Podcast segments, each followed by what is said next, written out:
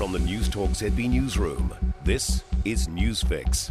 Good morning, I'm Niva Retimanu, and this is your morning news fix for Wednesday, 30th of March.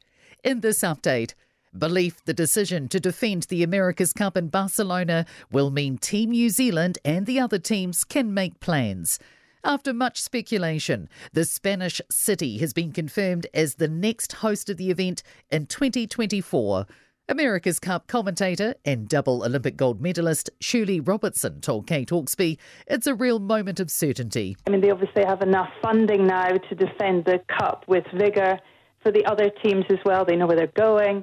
Um, so, you know, a good decision. Shirley Robertson says Barcelona's a great venue and the Spanish population will get behind it. Russia has begun reducing combat operations around the Ukrainian cities of Kyiv and Chernihiv. It follows promising peace talks between delegates from both countries in Turkey. Turkey hosted the talks and says today's outcome represents significant progress. But US Secretary of State Antony Blinken is less optimistic, saying there's often a difference between what Russia says it will do and what it does. Russia has also warned the de escalation is not a ceasefire fears the Fair Pay Agreement Act will drive up consumer costs. The bill was submitted to Parliament yesterday in a bid by the government to lift incomes and improve working conditions. It would allow employees to force negotiations with employers if 10% of the workforce or 1,000 workers agree. But Retail New Zealand Chief Executive Greg Harford says the legislation will only drive up costs for businesses. Most cost increases will be passed on directly to customers, adding really uh, further inflationary pressure to the current economic situation. The Children's Commissioner says a report on children in state care is distressing. It shows 8% of children in state care, about 500 children, reported being harmed last year. That's up from nearly 6% when records began in 2018.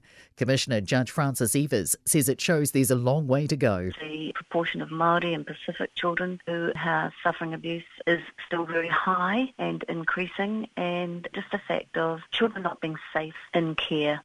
Labour's newest MP hopes to make a difference in politics. Louisa Wall is leaving after 14 years in Parliament. Her place will be taken by the next person on the list, Lemauga Lydia Sosene. She currently chairs the Mangere-Otahuhu local board.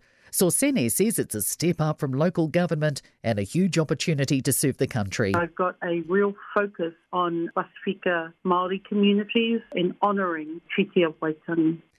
Nationals calling out the government for spending millions of dollars to promote its zero road toll policy. Newstalk ZB can reveal almost 15 million's been earmarked over three years for the TV, print and radio ads aimed at changing attitudes around road safety. Nationals Transport spokesman Simeon Brown says the money would be better spent on taking practical steps to make roads safer. Shane Warne's memorial service will be held at the MCG in Melbourne tonight. Around 50,000 people are expected to attend. In sport, a Will Young century has guided New Zealand to a seven wicket victory, chasing 203 with 11.3 overs to spare over the Netherlands in the opening one day cricket international at Mount Maunganui. The Blues have secured a 32 19 Super Rugby Pacific victory over Moana Pacifica at Mount Smart Stadium. The advantage had narrowed to 24 19 midway through the second half. And Warriors coach Nathan Brown has confirmed Shaun Johnson will slot into halfback this week against the Broncos, provided he can prove his fitness. I'm Niva Retimanu.